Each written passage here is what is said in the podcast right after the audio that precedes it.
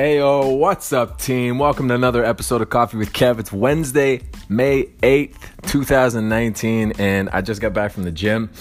And uh, today, this morning, I pulled 405. I deadlifted 405 pounds, and it's the first time I've done that in about three years since uh, I was a wee lad in my 20s.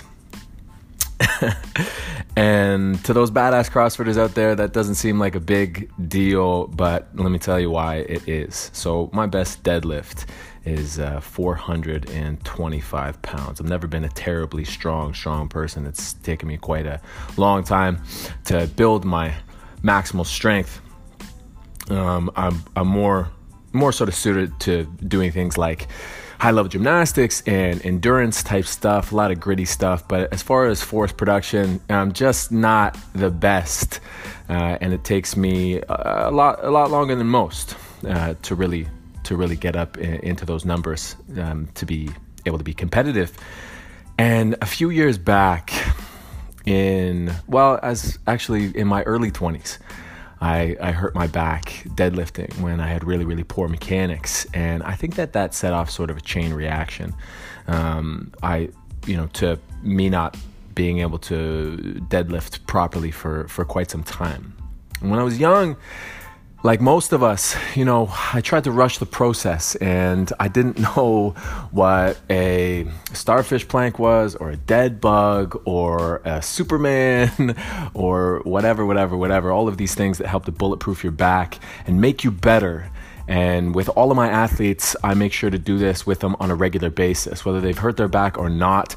I want them and I want you to protect your back, whatever it is that you do. If you do CrossFit or not, if you if you deadlift or not, you deadlift in life, you have to make sure that you have proper mechanics. You have to make sure that your back is bulletproof because if it's not, oh man, is it going to dramatically affect your life in a really negative way. And so I tried to get back into it. And when I got to a point where I was strong enough and capable enough, I eventually pulled 425. And that was the biggest uh, deadlift that I've had to date. And when I was 29, I was on a trip in New Zealand climbing a mountain and uh, had a big pack on my back and and um, it was about 60 pounds. Got to the top of this mountain. This pack had been on my back for oh god, and maybe an hour and a half. And I took a big step and I think my hips sort of shifted in, in the wrong direction. And mind you, I'm at the top of a mountain at this at this point, you know, like out in the middle of the ocean on Kapiti Island in, in New Zealand, and I threw up my back. You know, something something shitty just happened, and my central nervous system just lit up and said, "Nope, we're not to do that anymore." And I was in a tremendous amount of pain, and that persisted for a really long time. And even when I was getting back into competitive CrossFit, I still never pulled anything heavy off the floor. And my Olympic lift suffered because of it. Uh, my force production suffered because of it. My squats suffered because of it. Like I just, I just didn't have it anymore. And it took me away from the thing that I loved so desperately, the thing that I wanted to do so bad.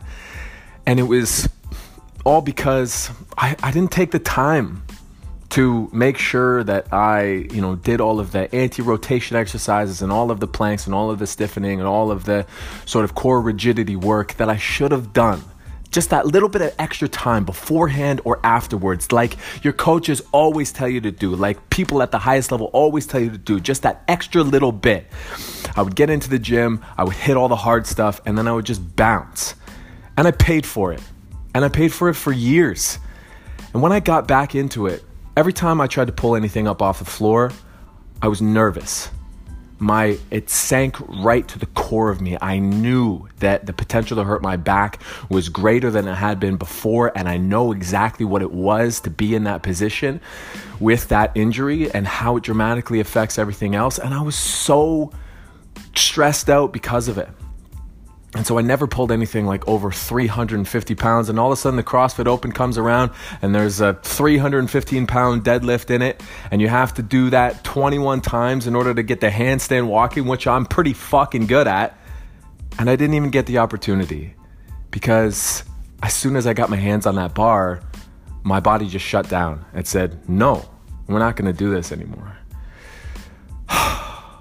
so it's been years, years and years and I've slowly but surely bulletproofed my back, my core, my midsection, and made sure that my hinging mechanics are as perfect as they can possibly be.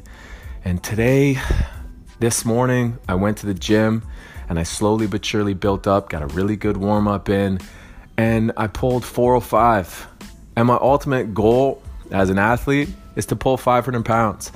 And hopefully that'll come within the next couple of years, but I am not gonna rush the process anymore.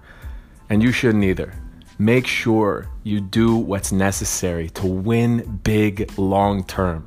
Fuck the people and the goals and all of the nonsense that say you can do it tomorrow. That if you work really hard, you can get there in three months, you can get there in a year, or you can get there in two. I don't wanna be there in two. I wanna be there in five and stay there for 50. And I think you should too. Until next time, team. Coach Kev, peace.